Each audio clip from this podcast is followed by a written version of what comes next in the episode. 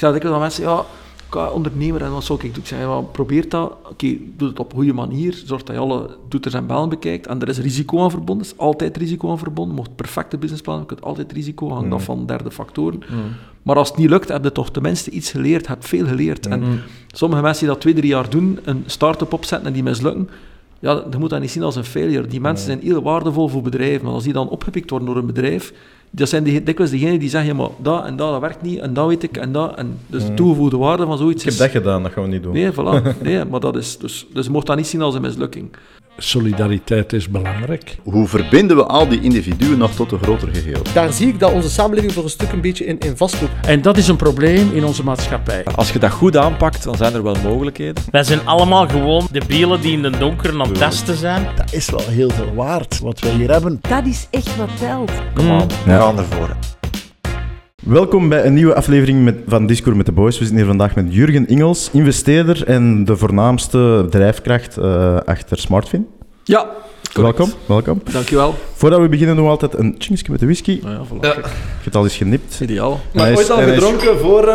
Nee, ik heb eh, whisky drink ik wel graag, maar zo met honey eh, moet ik Ah ja, zeggen. maar dan is dit, dan is dit iets te zoet, hè? Nee, Ja, het is wel een heel... Speciaal, speciale ervaring. Ja. Nee, goed. Ehm, ja, zoals altijd kunnen we duizend en wegen uitgaan, et cetera, et cetera. Maar misschien leuke vraag om met te starten. Wat houdt u vandaag bezig om nog steeds heel bezig te willen zijn? Ja, dat is een interessante vraag. Ik heb die ooit al een keer gekregen en ik heb die zelf ook mijn eigen afgevraagd. Waarom doe ik dat nu nog? Hè? Ik ben ondertussen 52, ben geen 32 meer. Maar ehm, de reden is eigenlijk ehm, simpel. In die zin dat ik het gevoel heb dat ik nog altijd op zoek ben naar het ware geluk.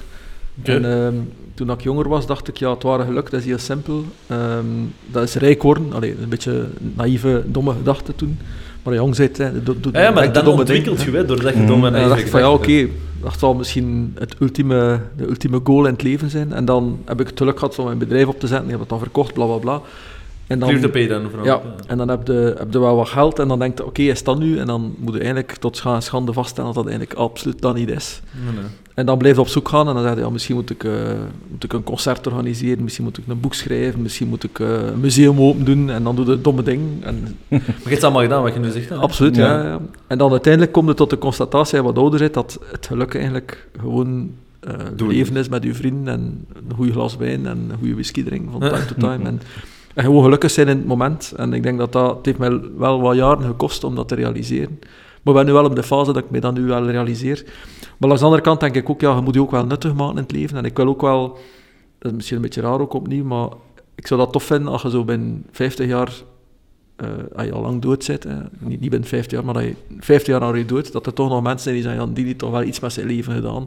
Een beetje En legacy. Een, eh. een kleine nuttige bijdrage geleverd aan een bal die, eh, die de evolutie is, eigenlijk een klein beetje, een klein, klein duwke geven om een klein beetje vooruit te gaan. Dus dat is een beetje de, de motivatie. Nee, nee, nee, duidelijk. Leuk. En ehm, ja, met Smartfin specifiek voor de mensen die het niet kennen, want niet iedereen is er altijd eh, mee bezig. Waar is het juist? Het is een eh, venture capital Ja, het is eigenlijk een investeringsfonds. Hè. Dus Mm. het komt er eigenlijk op neer dat wij geld verzamelen eh, van mensen, pensioenfondsen, maar ook families, eh, ook individuen. En dat we dat geld dan in een grote zak eh, steken en dat dat geld dan geïnvesteerd wordt in bedrijven. Dus wij eh, investeren in bedrijven, krijgen in ruil voor ons geld aandelen van die Ondertussen al een stevige zak, hè? Ja, in totaal nu beheren we rond de 600 miljoen. In Oh ja, totaal, voilà. 600 miljoen euro. Dat Ja, begint ja. Ja. En dus met dat geld krijgen we dan aandelen. We behouden die aandelen, wel die bedrijven heel hands-on gedurende vijf jaar, tien jaar. eh, En dan proberen we die aandelen terug te verkopen met winst. Ja. En dan de winst delen we dan met onze aandeelhouders. Dus eh, dat is het principe. Allee, Hoe 80-20. lang, Dus eh, 80% gaan naar de aandeelhouders en 20% gaan aan het gaan Ja. aan het team. En hoe lang eh, bestaat fonds al? Wel, volgend jaar zijn we bestaan we tien jaar. Ah, dus zijn er al wel een paar exits kunnen realiseren dan. Ja, tot nu wel. We hebben wel wat geluk gehad. Ik ga wel oud vasthouden. Hè, maar we hebben een paar... hout, dus... Maar, Ja, oké, maar, maar ja, het zit er toch, hè. We hebben een paar exits gehad. ehm, allee, op, op Euronext hebben we Ja. een paar exits gehad. We hebben ook eh, op New York Stock Exchange een exit gehad. Eh, Nasdaq een exit gehad. Ja. En ook een aantal bedrijven verkocht ja. aan grotere spelers. Dus we hebben wel wat geluk gehad tot nu. Maar ja, we hebben ook wel, wel onze shit gehad. eh. Ja, natuurlijk. uiteraard, maar so far zou je stellen dat voor u een beetje de 1 op 10, 1 op 5 ehm, regel van... Ja, dat zijn eigenlijk de echt succesvolle, waarmee dat je eigenlijk je andere semi- of onsuccesvolle investeringen dekt? Of zit je op een hogere ratio Nee, het is, het is een andere ratio. Het is niet, we zijn niet zo de typische unicorn hunters en unicorns, Oké. bedrijven die meer dan een Ja. miljard waard zijn. We zijn meer degene die zeggen, oké, we proberen in plaats van er twee te doen op de tien die dan succesvol zijn en die het verlies van de acht dekt, proberen we eigenlijk te zorgen dat ze alle tien succesvol zijn. Dat Ja. lukt natuurlijk niet, Nee, nee, maar onze ratio is wel beter. Ehm, en ik denk dat het beter is omdat we één selectiever zijn en anderzijds heel hands-on onze bedrijven helpen. Dus we zijn, echt, eh, we zijn veel meer ondernemer en ik ben ook veel meer ondernemer. De mensen die bij mij werken zijn meer ondernemer dan puur cijferaars en Ja, puur Ja. Finance standaard. M&A-profiel, om het zo te zeggen. voilà, maar veel meer eh, proberen een beetje Ja, en ik ben- boerenverstand er soms op toe te passen, om daar ook. andere En dingen ik, zien. Ja, ik ben echt wel van de mening als je bedrijven goed helpt, dat je die bedrijven kunt helpen om fouten die wij gemaakt hebben niet meer te maken. En dat je die fout dan niet maakt, dan win je tijd. En als je Ja. tijd wint, dan ga je sneller vooruit en heb je meer succes. En wat zijn een beetje de selectiecriteria waar je rekening mee houdt? Ja, dat is van alles. Je hebt zo de, de typische, allee, een, een, een goed product en een grote markt en, enzovoort. Maar voor mij is het team, denk ik, is wel het belangrijkste. Allee, wie, wie zijn de gasten die het doen? Hm. En ik heb liever een, een, een slecht team eh, eh, met een... allee, sorry, ik heb, liever een, een team dat, dat, dat goed is met een slecht product dan, dan omgekeerd. Hm. Want ja, een slecht team gaat dat goed product wel kapot maken. Eh, dus alleen het team, de mensen en, de, en dan vooral de passie bij die mensen. Ik, ik wil gewoon zo de... Ik zeg dat soms zo de... Ja, het, het vuur in de ogen zien. Ja.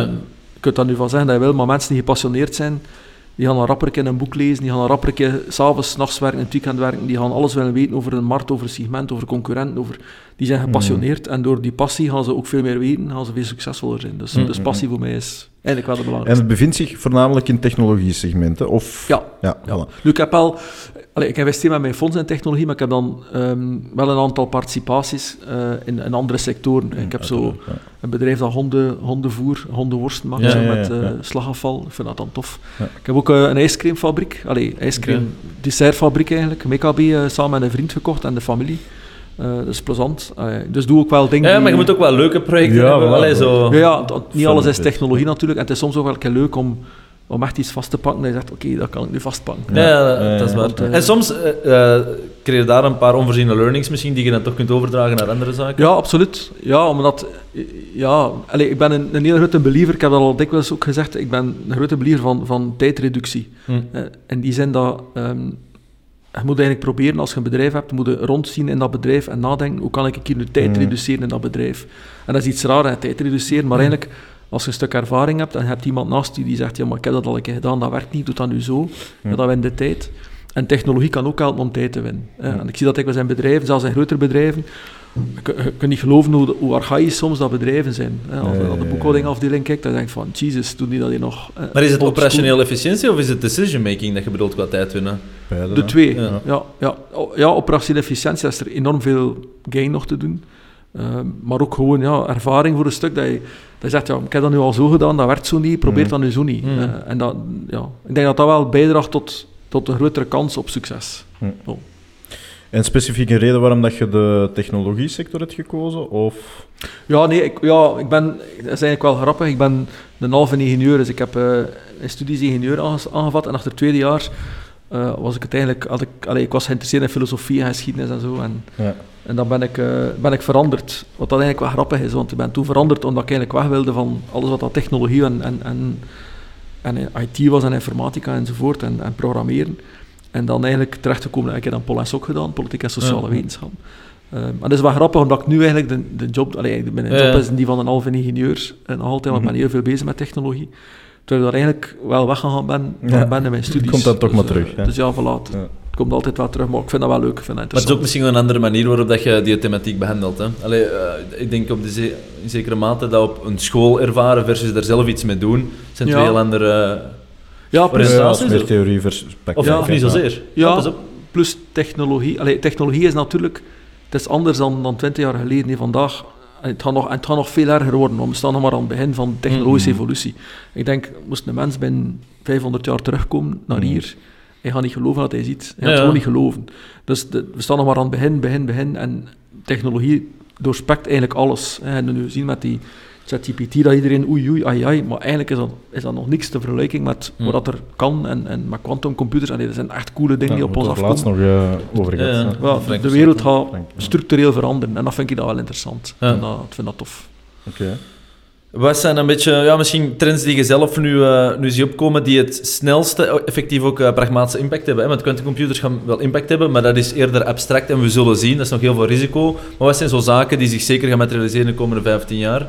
Gelijk bijvoorbeeld het verzetten van een ChatGPT, die generatieve Ja. AI zal wel wat meer eh, bedding gaan krijgen. Ja, maar ik denk dat dat ook in verschillende sectoren een impact gaat hebben. Allee, bijvoorbeeld naar onze sector, eh, risicokapitaal, investering.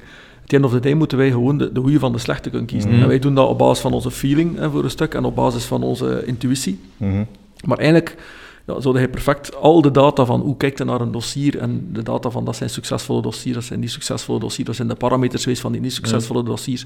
Moest je dat allemaal in een supercomputer kunnen ingeven en dan een AI-laag opleggen, ja, dan kun je eigenlijk een dossier laten inlezen op de computer en die gaat je wel zeggen, daarin moet je investeren en daarin moet je Ja. niet investeren. En via AI gaat je eigenlijk de kans op succes veel ver kunnen vergroten. Dus at the end of the day denk ik dat, dat, dat eh, AI voor een stuk heel veel jobs had die ze intermediëren. Veel jobs die, wel een consultant, waarom zou de hemelsnaam dan een consultant nodig hebben, als je gewoon de vraag kunt stellen aan de computer en je Mhm. krijgt een, een degelijk, deftig en juist antwoord, hè, wat dan niet altijd het geval ja, is. ja, er is nog wel wat marge, klopt. Maar. Eh, maar zelfs ook ja, advocaten, contracten opstellen, eh, Mhm. diagnoses van dokters, eh, allee, noem maar op. Het Ja. heel veel dingen die, die disrupt technisch, technologisch kunnen, kunnen worden door AI. En ja, ik denk dat er, gaan ook nieuwe jobs ontstaan. Hè. Gaan nieuwe jobs waar we vandaag nog niet over nadenken, die gaan ontstaan met AI.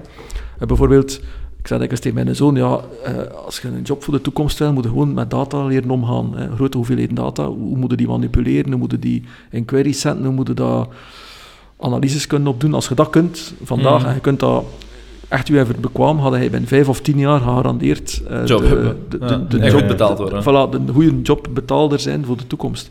Eh, Dat zijn de nieuwe diploma's of de nieuwe universitaire Ja, opleidingen terwijl- van 50, 100 jaar geleden. Voilà, terwijl er veel mensen zeggen, ja, mijn zoon moet programmeur worden, want programmeren. Maar als je nu kijkt, Ja, allee, met, gedaan, hè. Ja. ja, met low-code en no-code, binnen 10 jaar, 15 jaar, gaan de computers een eigen programma schrijven, wat dat dan Hmm. voor een stuk gebeurt, nog, trouwens onder ChatGPT. Dus, allee, om maar te zeggen hoe snel dat, dat evolueert, ja, een job van vandaag, of kans op zekerheid, nou, dan, op vandaag is geen kans op zekerheid naar de toekomst. Wat er wel belangrijk gaat zijn, denk ik, en nog altijd, is creativiteit. Ik denk dat, Mhm. Als je creatief bent, en, en ik denk ook persoonlijk, dat is mijn, mijn persoonlijke mening, we moeten onze kinderen veel meer creativiteit meegeven en veel meer leren hoe dat creativiteit werkt en veel meer impuls meegeven over verschillende sectoren, verschillende dingen laten doen. Als ze echt in hun brein verschillende dingen hebben, dat ze dan ook de, de, de connecties tussen die dingen Ja, maar dat zien. maakt het makkelijker ook om uniek te zijn. Hè? Ah, Als je ja. verschillende fields kunt combineren, maakt het uniek. Want Ja, ja, binnen één absoluut. field heb je al veel meer concurrentie. En vooral ook de juiste, de, de perfecte vraag proberen te stellen. Hè. Ja, ja, en ook kritisch zijn. Ja, Het is absoluut. iets dat iets gen- generate, maar je moet wel eerst een vraag Ja. stellen om het iets te genereren. absoluut. Dus- Maar dat, dat is wel goed voor, denk ik, de maatschappij, omdat dat terug het kritisch denken een beetje gaat stimuleren. Ja, en ik vind ook wel, wat ik heel tof vind in de tijd waar wij nu leven, is ehm, als, je, als je 50 jaar terug gaat, eh, om succesvol te zijn, had je ofwel een rijke vader nodig, hè, had contact nodig, veel, veel Mhm. contacten. En dus eigenlijk ja, was het heel moeilijk om, om, om gewoon de stap te kunnen zetten Ja. van, van lagere klasse naar middelklasse naar hogere klasse. En vandaag is dat niet meer het geval. Hè. Vandaag kun je perfect met, met 500 euro kun je, eh, een cloud eh, capaciteit Mhm. kopen.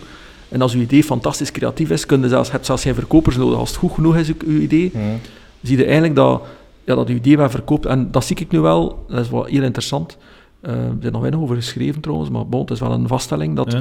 de moderne bedrijven van de toekomst, en vandaag al, zijn eigenlijk diegenen die maar met 10 man werken. Mhm. Ze doen 30, 40 miljoen omzet. En ze zijn met 10 man.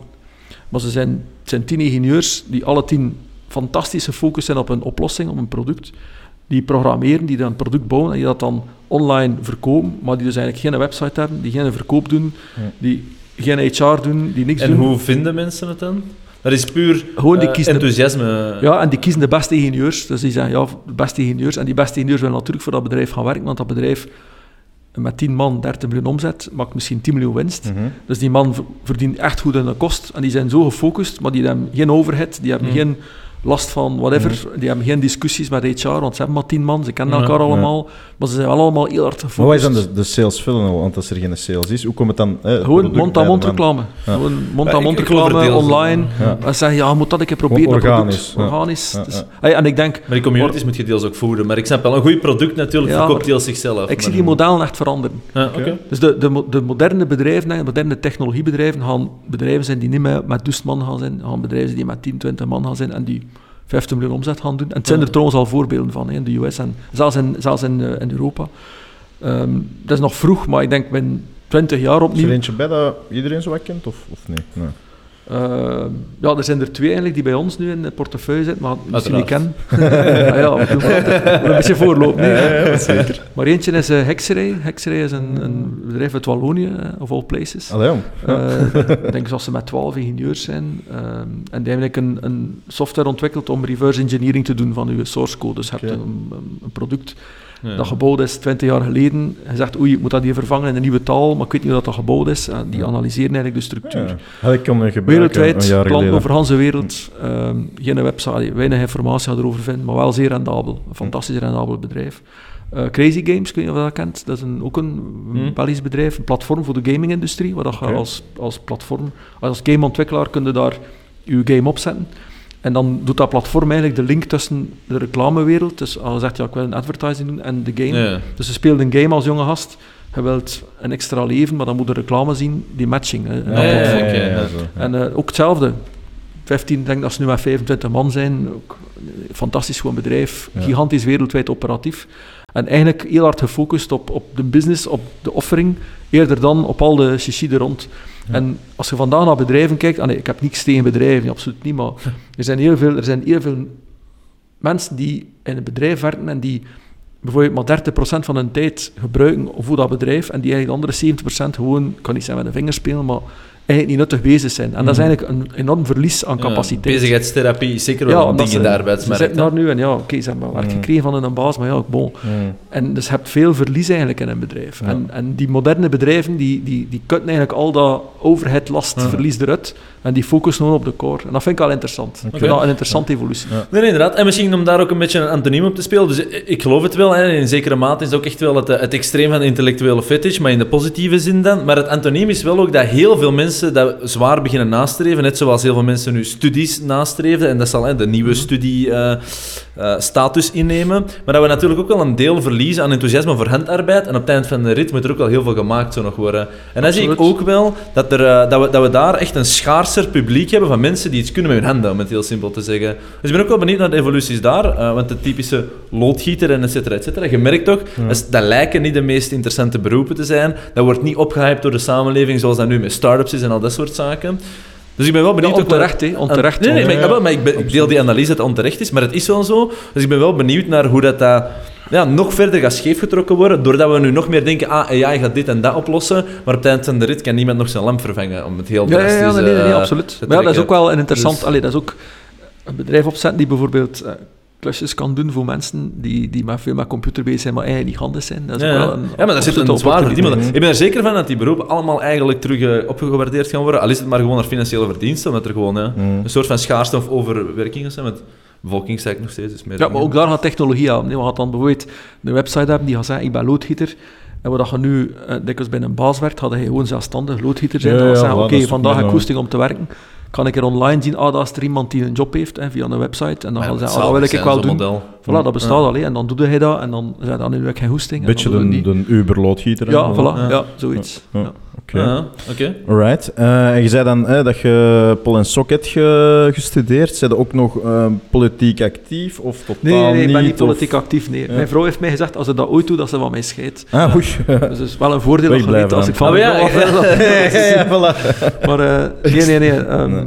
Ik zou dat eigenlijk wel... Allee, dus, ik, ik ga dat niet doen, hè, maar ik zou dat misschien wel graag doen, eigenlijk. Eh, omdat, en vooral, wat ik wel graag... Ik heb dat al een paar keer zo... Ik zou ook graag een keer minister van Financiën worden. Mm, mm, mm. Gewoon om zo'n keer de... De financiën ik, ben finance- ik, ben eigenlijk, ik ben eigenlijk technologie, maar ik ben wel heel financieel. Ik ben, eh, Financieel achter en had ook, ook altijd CFO geweest. Dus ik, ik hou wel van budgetten en van cijfers. En, Ja. van, en zo de staatsfinanciën in België een keer Goed onder een hand bezem pakken. er. Dat zou, dat zou ik nu wel een keer cool vinden om te doen. Zo, een Ja. keer, eh, Ja. een, keer een, een opkeus. Zo, ja. Oké, ja. maar minister moet er niet worden ja. met eh, stemmen, hè? dus je kunt eh, gewoon Nee, via dat de backend gaan. Dat is waar. Ja, dat zou nog wel, dat zou nog wel tof Ja. zijn. Of eh, wat dat ook wel nodig of nuttig zou zijn, is dat het wordt misschien wel tijd dat de regering dat een keer doet. Een staatssecretaris voor digitalisering, maar dan... Mhm. Ja, maar die bestaat, hè? Ja, maar dan... dat iets Maar iemand met competentie. Maar dan, ja, dan ga je niet zeg maar iemand die gewoon vanuit dat perspectief zegt van oké, waar gaat de samenleving naartoe en, Hmm. en waar moeten wij als, als België, als Vlaanderen, als regio op inzetten. We kunnen niet Hmm. alles tegelijk doen. Wat is nu belangrijk en waar niet en waar hoe. Ja, en, pick en- and choose a few Ja, en eh ace 'em. En voilà. Ja, ik had er juist de bemerking bij de vorige podcast dat we dan opgenomen. Eh, schoot mij ineens binnen, effectief. Hè, die coronavaccins die zijn, die zijn hier in Puurs gemaakt, grotendeels. Hè. Als ze dat slimmer hadden aangepakt, hadden we daar dan niet gewoon een groot stuk van de staatsschuld mee kunnen. Gewoon, als, als je dat echt puur als verdienen, dan natuurlijk ethisch en blablabla, maar laten we dat even achterwege. Nee, maar dat is de vrije markt te veel. Ja, ik weet niet, plus, ja. hè. Maar wij zijn, allee, wij zijn Belgen. hier. Het- het- Maar het- zo zijn er toch zo veel opportuniteiten voor België dat we gewoon niet We moeten Ja, niet ja, nog meer geld naar de staat? Eh, Minder. Nee, nee, maar als dat, maar als dat opgelost is, dan kan het minder naar ons. Ja. Hè, dan moeten ze bij ons niet Maar wij, komen. klagen, wij zijn Nee, nee, Belgen, ik- Belgen klagen altijd. Belgen, Dat is wij waar, zijn dat klopt. Dat is Maar zo. eigenlijk hebben we een fantastisch... Ik, wil dat echt nog een keer benadrukken. Hebben een fantastisch land. We betalen te veel belasting, Mm, absoluut. Maar mm. als je kijkt, kwaliteit van het leven is hier goed. De gezondheidszorg is nog altijd goed. Scholing was goed, hè, wel wat minder. Maar, Ehm, Ja, maar we're peaking, hè. Zo. De wegen zijn nooit goed geweest. ja, de, de, de, de, de cost of living is oké. de kwaliteit... allee, Eigenlijk zitten we, hebben wij wel, leven wij wel in een goed land. Plus Sure, onze ja, ja, ingenieurs zijn top. Op wereldvlak vergelijkt, Onze ingenieurs zijn top van de wereld. Top Ja. van de wereld. Dus er is geen enkele reden waarom dat wij hier niet groot techbedrijf kunnen uitbouwen. En, en dat is ook een beetje... Mm. Hey, om weer terug te gaan op Clear to Mm. Pay, toen ik mijn bedrijf opgezet heb in, in 2000, hey, gegroeid. Even heel kort, Clear to Pay doet wat? ja, Of Clear deed to Pay wat? was eigenlijk een bedrijf dat eh, betalingstechnologie bouwde. Dus eh, allee, ik, had, ik werkte in een bank en ik moest nu en dan geld, ik werd dan in Amerika, er moest geld gestort worden tussen België en, ja, en, eh, en Amerika. Dat was altijd lang onderweg, was heel duur.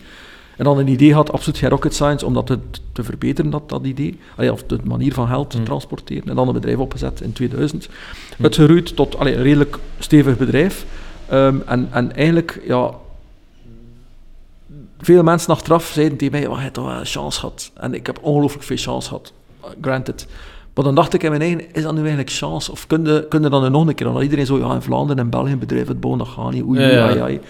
En dan hebben we eigenlijk in, in 2014, dus tien jaar geleden, hebben we zo'n aantal bedrijven gezegd van, oké, we gaan wat bedrijven eh, ondersteunen en, en we gaan dat investeren en melden en, en duwen en trekken en sleuren. En een van die bedrijven was Silverfin onder andere. Dat was eigenlijk een van de eerste. Eh, helaas, twee maanden geleden hebben we dat verkocht. Ehm, maar dus, het was eigenlijk meer te doen om te tonen van, ja, het is Ja. geen lucky shot geweest. Je kunt in België schone bedrijven uitbouwen, Je kunt ondernemen in op een bepaalde manier doen. En, en uiteindelijk, ja, nu hadden we nu de lijst bekeken van een aantal bedrijven, nu, allee, toch een tiental bedrijven, van, van heel klein bedrijfje naar deftige bedrijven, Mhm. met veel werkgelegenheid gecreëerd. En dat is nog... Dat is eigenlijk nog hetgeen ik het meest plezier aan heb. Dan, dat ik denk van, allee, kom, het is, het is Dus bewezen is dat eigenlijk een uit de hand gelopen bewijsdrang om te zeggen, ik kan dat nog eens. Maar eigenlijk wel. ja, maar Nee, snap, allee, de een- meeste drivers zijn soms op een eh, verstandige manier, ja, tuurlijk. Op een verstandige manier. Ja, nee, nee, dat is eigenlijk wel waar. En als je nu kijkt naar de... Naar, allee, zijn fantastisch. Allee, Guardsquare is een ander bedrijf. Dat is, dat is een van de wereldspelers ondertussen op vlak van security, die ook opgezet is met Heidi Rakels onder, onder andere. Dus we hebben een aantal dingen gedaan waar ik wel echt wel... Ik ben daar wel trots op, omdat ik denk van, ja, dat is toch cool. Ja. Eh, niet dat, het gaat niet over dat feit of zo, maar gewoon het feit dat je dat kunt realiseren, dat je dan achteraf iets dat in je hoofd zit, dat je dat gerealiseerd ziet. Dat is nog hetgeen dat mij het meeste plezier heeft. Ja, nee, nee, ja, op zich, eh, ja, op zich kan je stappen, maar op het eind van de rit, ik denk ook eh, de meeste voldoening die je kunt halen, is gewoon hetgeen ook wat je zelf plezant vindt. Hè. En Ja, soms ja, zijn dat meer de ludiekere doelen waarvan je zelf wel weet, ja bon, maar het is een beetje wat je ondertussen doet dat het plezant maakt. Hè. En als het dan nog lukt, ja, zoveel te beter. Zijn er ook zo investeringen dat je doet dat je zegt van, deze is echt niet voor te investeren, maar gewoon puur leuk om te hebben? En Ja, bijvoorbeeld- die ijscream? Ja, ja, maar Ja. echt zo nog meer. Bijvoorbeeld, Ja, de, de grootste... wij zeggen bijvoorbeeld altijd zo van, we zouden gewoon een restaurant willen kopen om te kunnen gaan eten. Ah ja, zijn niet meer Zo, aan het koken. Voilà, voilà. Ja, ja, dat zou Om, om dat, zoiets, om zo, zo maar- ding ik, op te allee, ik heb eigenlijk ik heb al lang eh, allee, investering. Ik heb zo wat een ding van de NASA gekocht, van de toestel, ruimte, ruimte, ruimtetoestel, Ja, ja, zo, ja. eh, replica's. En ik heb dan, dan mee een eh, tentoonstelling gedaan in Antwerpen vorig jaar. Ehm, en dat was wel tof. Dus dat is eigenlijk een, dat is een domme investering. hè, Ja, want dat, oh is, ja, dat kost dat is puur fun dan eigenlijk. Ja, want dan moet je die tentoonstelling opzetten. Ik heb dan een, een magazijn gekocht in Lier, eh, die volledig vol staat. Een dus vierkant, ja, dus vierkante meter. Ehm 10 meter omhoog en allemaal met houten kist met al die dingen. Maar ik heb wel tof, ik heb zo de, de cockpit van een Challenger op. Ja, een beetje één en, collectors eh, Ja, ja. het is eigenlijk, dus ja, Ja. dus doe, wel, ik doe ook wel domme dingen. Ja. Eh, ja, Domme leuke dingen. En dat moet je doen. En dat is dat leven dan, hè? Dat, Ja, dat, dat absoluut. af en toe domme dingen doen. Ja. En ehm, misschien, ja, open vraag van ehm, hoeveel fondsen zoals die van u zijn er eigenlijk? En dan bedoel ik niet zozeer ja, die investeren of VC of ik bedoel, misschien eh, meer private equity, maar ehm, die meer dan, pff, ik weet niet, 200 miljoen uiteindelijk aan kapitaal hebben om te investeren. In België, dat is toch eerder beperkt? in België niet zoveel. hè. Ik denk, eh, als je 50 hebt, zal het al veel zijn? Nee, nee, je hebt er geen vijf tussen. Ja, dat is te zien. Het, Hmm. het, in technologie, in technologie zou Ja, nee, zeggen. sorry, maar ik bedoel... Ja, Ja, en technologie misschien 3, 4, 3, Ja. 4. Breder heb je natuurlijk meer. Hè. Ja, ja, dat is je hebt, hebt ook grotere die dan echt grotere meerderheidsparticipaties pakken. Die dus zeggen, we pakken de meerderheid van dat bedrijf, dat doen wij niet. Je hebt er ook die, die leveragen, die dus zeggen, ja, wij investeren, maar we gaan ook bankair lening nagaan. En met dan de winst van het bedrijf betalen we dan de banklening terug. Dat doen wij ook niet. Dus je hebt dan verschillende soorten. Maar al bij al denk ik, hebben misschien allee, 200 investeerders in België, waarvan dat er dan misschien ja, een stuk of vijf in technologie echt gespecialiseerd zijn in technologie. Ehm, en, dan, en dan de rest eigenlijk meer in traditionele sectoren, en, en die technologie-sectoren en productiebedrijven en, enzovoort. Maar eigenlijk is dat een, relatief beperkt. Hè. Dat is niet overdreven veel. Nee, nee, nee, nee, inderdaad. Want uiteindelijk, ehm, ja, misschien met Smartphone zelf heb je daar een specifiek doel. Want ik weet nu niet tot in hoeverre dat je georiënteerd bent op Belgische bedrijven, of gaat je ook Europeeser kijken? Het is Europa, hè. dus in principe wij investeren over Hans Europa. Uh, maar in de praktijk is het eigenlijk Benelux. Allee, ja, ja, toen, 90 procent. Ja, ja. Ja, ja. ja, 70% is Benelux. Uh, we hebben een bedrijf, een paar, allee, in, in Scandinavië hebben we een paar bedrijven dat we geïnvesteerd hebben. Op Scandinavië ik wel tof, ook de mentaliteit. Hmm. Uh, Turkije, we hebben een Turks bedrijf en een bedrijf in Zwitserland en Oostenrijk. Maar fond Ja. zit het in vooral Amsterdam-regio. En dan ja, Vlaanderen dus, uh, en, en, en ook in Wallonië. En, dan ook. en is er een specifiek cap uh, dat je zegt? Omdat je, ja, denk ik altijd dat het fonds op zich groeit en groeit. Is daar een bepaalde, dat je zegt van, ah ja, tot die orde groter? Of is dat gewoon, zolang dat lukt en het is plezant, blijven Ja, dus, Is eh, dat een specifieke... Hey, los van dus het financiële gewin, die uiteraard de aandeelhouders nastreven, um, is Ja. er... Ja, die markt, die, misschien een beetje technisch uitleggen, maar die, Maar die, markt, die markt zit eigenlijk in elkaar. In die zin heb je fonds, hè, oké, maar voor 200 miljoen. En hoe werkt dat eigenlijk? Ehm, als beheerder van het fonds krijg je eigenlijk ongeveer 2 à 2,5 procent per jaar als fee. Ja. Hè, dus je krijgt een fee van 2,5 procent. Op 200 miljoen is dat 5 miljoen dat je krijgt. En daarmee moet je dan je ding doen. Het probleem met dat model, en dat is een model die al 20, 30 jaar bestaat, is dat natuurlijk hoe meer geld dat je wilt krijgen, hoe groter dat die fonds moet zijn. Ja. Dus je moet eigenlijk van 200 miljoen naar 500 miljoen naar miljard, incentive is 2 miljard. eigenlijk weird. ja, zo groot mogelijk. Ja. Omdat je, ja, hoe meer geld dat je creëert... Ja, voor je hè, operating kosten draaien. ja, maar je operating kost gaat niet mega veel stijgen. Hè. Als je met 10 man zit, gaat er niet plotseling naar 100 man gaan, als je fonds veel meer... eh, dus de meeste... Maar per definitie zouden we meer investeringen doen, of zouden we iets of uh, meer, meer mensen Ja. nodig hebben? Maar ja, ik bedoel, het stijgt niet... Dat is Ja, niet proportioneel. Ja. Voilà. Dus je gaat op een bepaald moment, en veel van die fondsen zeggen, ja, we hebben een fonds van, ik zeg maar iets, 200 miljoen. We hebben 5 miljoen dat we binnenkrijgen, maar we geven eigenlijk maar 2 miljoen uit Hm. aan ons personeel en Mm. we steken 3 miljoen in onze zak. Ja. En dus ze doen dat 10 jaar, want een fonds loopt tijdens 10 jaar. Er zijn 30 miljoen dat ze krijgen, dus als dat rendement voor die aandeelhouders heel slecht is, ja, de enige die dan op dat moment er goed uitkomen, zijn die fondsbeheerders. Mm. En dus wij doen dat niet, en je zegt, we gaan dat niet doen. Wij werken eigenlijk gewoon met een budget. Dus wij, wij 500 miljoen, wat hebben we daarvoor nodig om dat te doen? Dat is het bedrag zoals een bedrijf. Hm. Dat laten we goed kunnen door de raad van bestuur. Ja. En daardoor zitten wij maar op 0,5, 0,6 procent. Dus wat ook, wat ook wil zeggen, voor mij maakt dat niet uit of ik nu een fonds heb van 200 miljoen of van een miljard. Nee, nee, ja, er is no financial incentive. Exactly. Ja, En- maar ook voor uzelf ook al minder. Hè. Op een bepaald moment is de financial Ja, gain... jawel, de, de financial gain zit in het feit dat je zegt, als je in een fonds van 200 miljoen de 200 teruggeeft, vanaf de eerste euro boven die 200 miljoen, Mhm. wordt de 80-20 opgesplitst. Dat is het model. Ja. Dus van zodra wij het geld aan onze aandeelhouders teruggeven, en we hebben een euro meer, ja, dan krijgen wij 20%. Dus hoe meer winst dat wij maken, Ja. Nadat we het geld teruggeven, Ja. hoe beter. Maar dat is wel belangrijk in die zin dat onze... Allee, wij verdienen echt geld als we ook geld maken. Wat Ja, dat ook logisch is, Ja, ja. want we zitten... Ja. Onze incentive is hetzelfde als van de investeerder. Ja, dat is een whole idea. Hè. Ja, maar terwijl in het vorige geval, Ja. hè, wat ik juist uitgelegd heb, de typische sector, Ja. Ja. zit eigenlijk in een ander systeem. Want En die kunt, doen die in 80-20 ook niet, of ook wel. Jawel, maar, maar Ja. soms, zelfs als die, Het wordt gewoon scheef getrokken. voilà, als, als die return ja, slecht is, die 80 Oh, ja. punten speelt dat niet. Hè, Pak je een geld. capital. Ze hebben dan Ja, nog altijd ja, ja. fees. En dus eigenlijk is dat meer een fee-business geworden dan een Mm. pure return-business. En dat vind ik slecht. En dus, dus bij ons is het echt, ja, wij verdienen geld als we ook geld maken. Want dat, Mm. Ook, dat is een business. Hè, dat, Ja, ja. dat is En misschien open vraag. ehm, in hoeverre blijft je een exit-georiënteerd fonds? Eh, of, of misschien Altijd, is dat vandaag- ja. Het, Maar- fonds is altijd 12 jaar. Nee, ja, maar is er bijvoorbeeld ook een fase, want je bedoelt, je hebt eh, verschillende soorten fondsen, waarin je gewoon zegt, en we worden nu echt een mede-aandeelhouder. In die zin, je wordt altijd mede-aandeelhouder, maar ik bedoel voor de long term. Maar Is dat, van holding. Ja, nee. In principe, wij zitten tussen de 12 en de 15 jaar moeten rekenen. Dus wij gaan na 12 jaar liquideren Ja, het fonds. ja, is- Eh, doen we, degenen die nog overblijven, proberen we te liquideren, te verkopen. En dat zit. Dus het is eigenlijk altijd, ja, je krijgt een zak geld, je 7 investeert tot 10 jaar is dat vijf gekomen. jaar, Ja. vijf, zes jaar, en dan investeer je nog drie, vier, vijf jaar. En, dan, en ondertussen zet je dan vijf jaar later een nieuw fonds op. En zo bouwde eigenlijk je fondsen op. Dat gezegd zijnde, ehm Ik ben wel een grote voorstander van long term, dus wat dat eh, Akkermans van Aren doet bijvoorbeeld. Allee, dat, of, dat of, ja. Berkeley Hathaway. Allee, dat, dat zijn dingen dat wij wel interesseren om zo'n keer, om zo'n keer iets te bouwen voor de longer term. Dat je zegt, ja oké, je moet je participatie niet verkopen, want soms moeten wij na tien jaar Ja, een heel goed bedrijf verplicht verkopen, dat we zeggen, eigenlijk is het nog niet het moment om te verkopen. Eigenlijk zit er nog veel meer Ja, upside ja, in. ja. Ja. En zou je dat ook willen? Ja, ik zou dat wel tof vinden. Ja, En staat dat op de agenda ergens? Of eerder op de mentale agenda?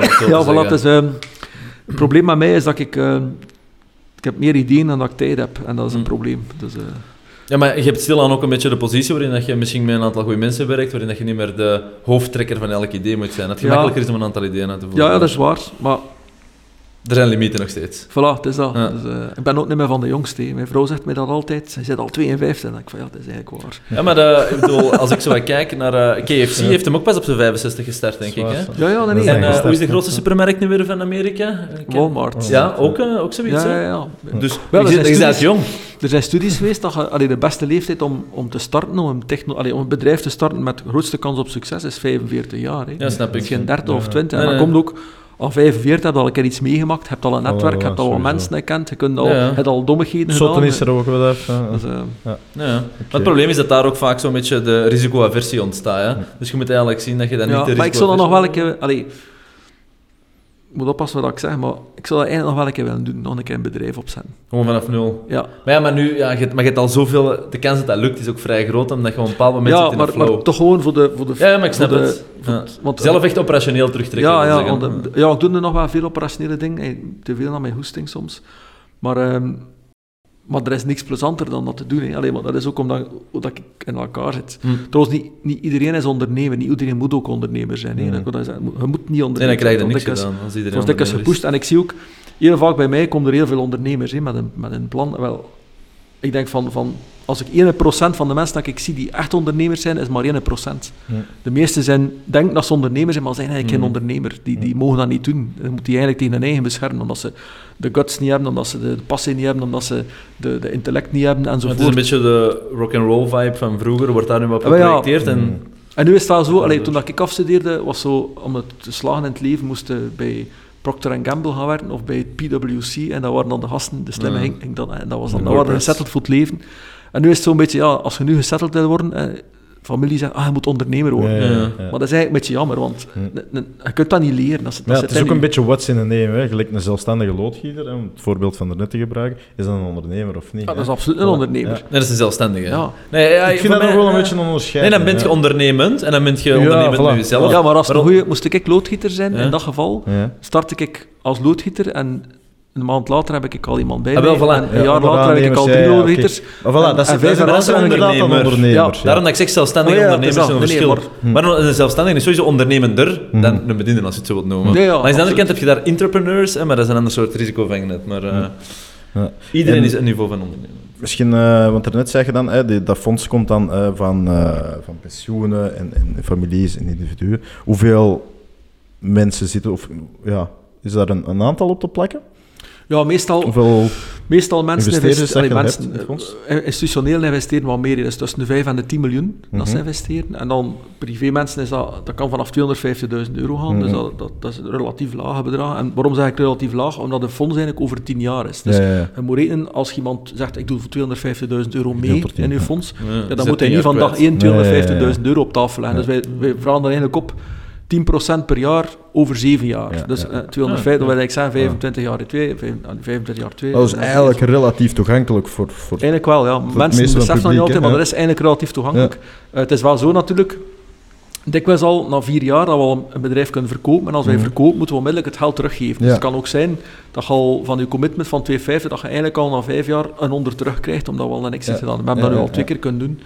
Dus eigenlijk is dat wel, en ik vind ook persoonlijk, maar dat is mijn persoonlijke mening, dat iedereen die een, een beetje vermogen heeft, zou eigenlijk een stukje van dat vermogen Mhm. in technologie moeten investeren. Zeker vandaag, je zou moeten naar die Dat vermogen is kunnen zeggen, diversificatie. Ja, ja, In 5 à general. 10 procent moet ik in, in technologie investeren. Ja. Zelfs als ze er niks van af weet. Eh, omdat technologie is een, een goede hedge ten aanzien van de rest Mhm. van je portefeuille. Maar Als je Ja. niks vanaf weet, heb je van die topfondsen die dat voor u investeren. Hè, en dan Oh ja, maar dat is geen dat wij van doen. hè. Dan, Oh ja, allee, ja, dan- dat was de... Wat is zo de, de gemiddelde ROI dat je kunt, eh, kunt bieden? Ja, tot nu... En, ik had er wel- Nee, nee, dat is Ikea. Ik denk niet dat dat echt hout Eh, is. Wij, wij, wij doen eigenlijk, tot nu hebben wij altijd een, een 3x kunnen doen met de fondsen. Ja, ja, ja. Dus eh, met de drie vorige fondsen. Dus eigenlijk het geld drie keer kunt teruggeven. Ja, ja. Over een periode natuurlijk van 7 à 8 jaar. hè. Dus ze Ja. zit dan een ROI van ongeveer tussen de 25 en de 30 procent. wat dat slecht, eigenlijk wel Ja, ja. stevig is. Ja, dat is maar we hebben ook wel, zoals ik zeg, veel geluk gehad. Ja, Ja, ja, ja, ja. ja. Ja. Het is ook het probleem met mijn job is eigenlijk dat eh, een verdienste van het verleden is geen zekerheid naar de Geen toekomst. Nee, nee, nee. Ja. uiteraard. Ze moet telkens opnieuw het wiel terug uitvinden en telkens opnieuw van nul beginnen. Terwijl Ja. hè, als je een voetballer bent en je, hebt, je speelt in derde, ga naar tweede, ga naar eerste en dan en Ja. je kunt altijd verbeteren. Bij ons is dat wat moeilijker. Bij ons Ja. is dat wat moeilijker, omdat dat, ja, het hangt ook af van, dikwijls van factoren. Allee, we hebben al een bedrijf gehad, een heel goed bedrijf, maar de founders komen in ruzie. Ja, Ja, ja, ja. en dan staat het daar. Hè, Ja. dan, eh. Misschien eh, even een andere vraag, allee, of andere vraag terugkeren naar het begin. Een gesprek over de impact van AI. Zijn er zo nog trends die je? Want we zijn Eh, eigenlijk helemaal... Ja, ik, ik, ik denk dat iedereen op termijn zelfstandig gaat worden. Oké, dus ja. jongeren die, die gaan niet meer werken van een baas, in de zin van naar een En bedrijf bedoelde, van... bedoelde mentaliteitswijs of bedoelde echt dat het beleid daarnaar ge- georiënteerd wordt? Nee, je bedoelt mentaliteit veronderstel. ik. Mentaliteit, maar ook zo... De, allee, je gaat iets, het beleid gaat volgen dan. Hè. je gaat iets, gaat iets goed doen, hè. je Hmm. kunt iets goed doen, en dat ga je niet meer doen voor één bedrijf, waar Hmm. je dan, zoals ik gezegd heb, 30% Ja, doet en ziet er 70% inderdaad wel wat verspeelt. trend in. Hè. Maar dat je zegt, ik ga dat doen voor bedrijf A, en voor bedrijf B, en voor bedrijf C, Mhm. en de maandag werk ik voor A, de dinsdag werk ik voor B. Maar je doet telkens hetzelfde, of iets Mhm. gelijkaardigs, vanuit je talent. Ehm, maar dus ja, de, de, de vakbonden en de overheid en de RSZ, die zijn dan allemaal niet, niet in mee, hè, want Mm. oei, ai, ai. Maar dat, dat gaat wel de toekomst zijn. hè. Ik denk dat mensen, eh, jongere freelance, mensen, hè. ja, een soort van freelancer Ja. zijn. Ja. En gaat hij vandaag zeggen, ik heb nu geen hoesting. En ik heb eh, nu wel, wel, wel hoesting. En Mhm. ze gaat Ja. eigenlijk je leven veel meer in de hand hebben. En ook je kwaliteit en je talent, denk ik, eh, beter kunnen spenderen waar dat, waar dat je talent zit. Wat dat niet altijd zo het geval is in een bedrijf. Je komt binnen in een bedrijf als jonge gast, je hebt een bepaald talent, maar het bedrijf zegt, je moet alles kunnen. Ja, maar ja, is dat zo? Waarom moet, je, waarom moet je alles kunnen? Nee, misschien moet je alleen maar hetgeen kunnen wat je goed in zit, hè, en al de rest vergeten. Mhm. Ja, ja. nee, nee, Ja. zeker een mate. Fair point, langs de andere kant, denk Het is zeker ook goed is. nadeel Er gaat altijd iets zijn waar je niet goed bent of niet leuk vindt, dat wel onderdeel is van een job, ongeacht je talent. maar, Eh, maar, maar ik snap wel, het ja, gaat meer over een percentage mag niet te veel zijn. Ja. Allee. Nee, dat is waar. Maar, en denk je dan terugkeren naar uw risicoprofielanalyse, dat dat ook effectief een model is zijn voor iedereen? Maar ik volg wel in uw trendtoename van, oké, er gaan meer mensen zijn die dat model toepassen, maar iedereen lijkt me sterk. Nee, maar is misschien puur een punt maken. Iedereen is, ja, dat is misschien overdreven, maar langs de andere kant, ja, er- wat ik zeg, er, is, er zijn veel kosten die bedrijven maken. Hè. Bijvoorbeeld, ah, ik, eh, ik zeg maar iets, ik heb, ik heb iemand in, in, in dienst die powerpoints maakt. Hè. Ja, misschien maakt hij wel powerpoints nu en dan, maar hij gaat niet constant power- powerpoints maken. Misschien is het wel beter dan te zeggen, ik ga die niet aanwerven, die powerpoint. Ja. Ik ga een service van iemand die gespecialiseerd is in powerpoints, ik ga dat Af en toe inroepen. Voilà, en, Ja. en, en die persoon die die PowerPoints maakt, doet dat voor mijn concurrent misschien ook. Mm. En, en voor een ander bedrijf nog. Allee, dat model gaat toch wel, wel iets meer naar outsourcing gaan, waardoor dat bedrijf nog kleiner worden. Hè, waarom, waarom, zou, Ja. waarom moet hij dus man hebben? Ja, maar dan kun je je tien bedrijven principe ook terug doen. Hè. Je kunt Ah, al ja, je maar dat- niet-essentiële ja, maar diensten dat is- outsourcen of inkopen. Het, en, het wijst allemaal aan die richting. ja. Eh, ik denk dat dat... Het, allee, I don't know, hè, wij Nee, maar, is maar, maar, eh, maar ik denk dat de maatschappij op die manier gaat evolueren. Veel kleinere bedrijven, veel meer mensen die gespecialiseerd zijn in hetgeen dat ze doen, die dat gaan doen voor verschillende Mm. bedrijven. En veel meer, het gaat in de toekomst denk ik belangrijker zijn, uw netwerk van mensen die je rond u hebt.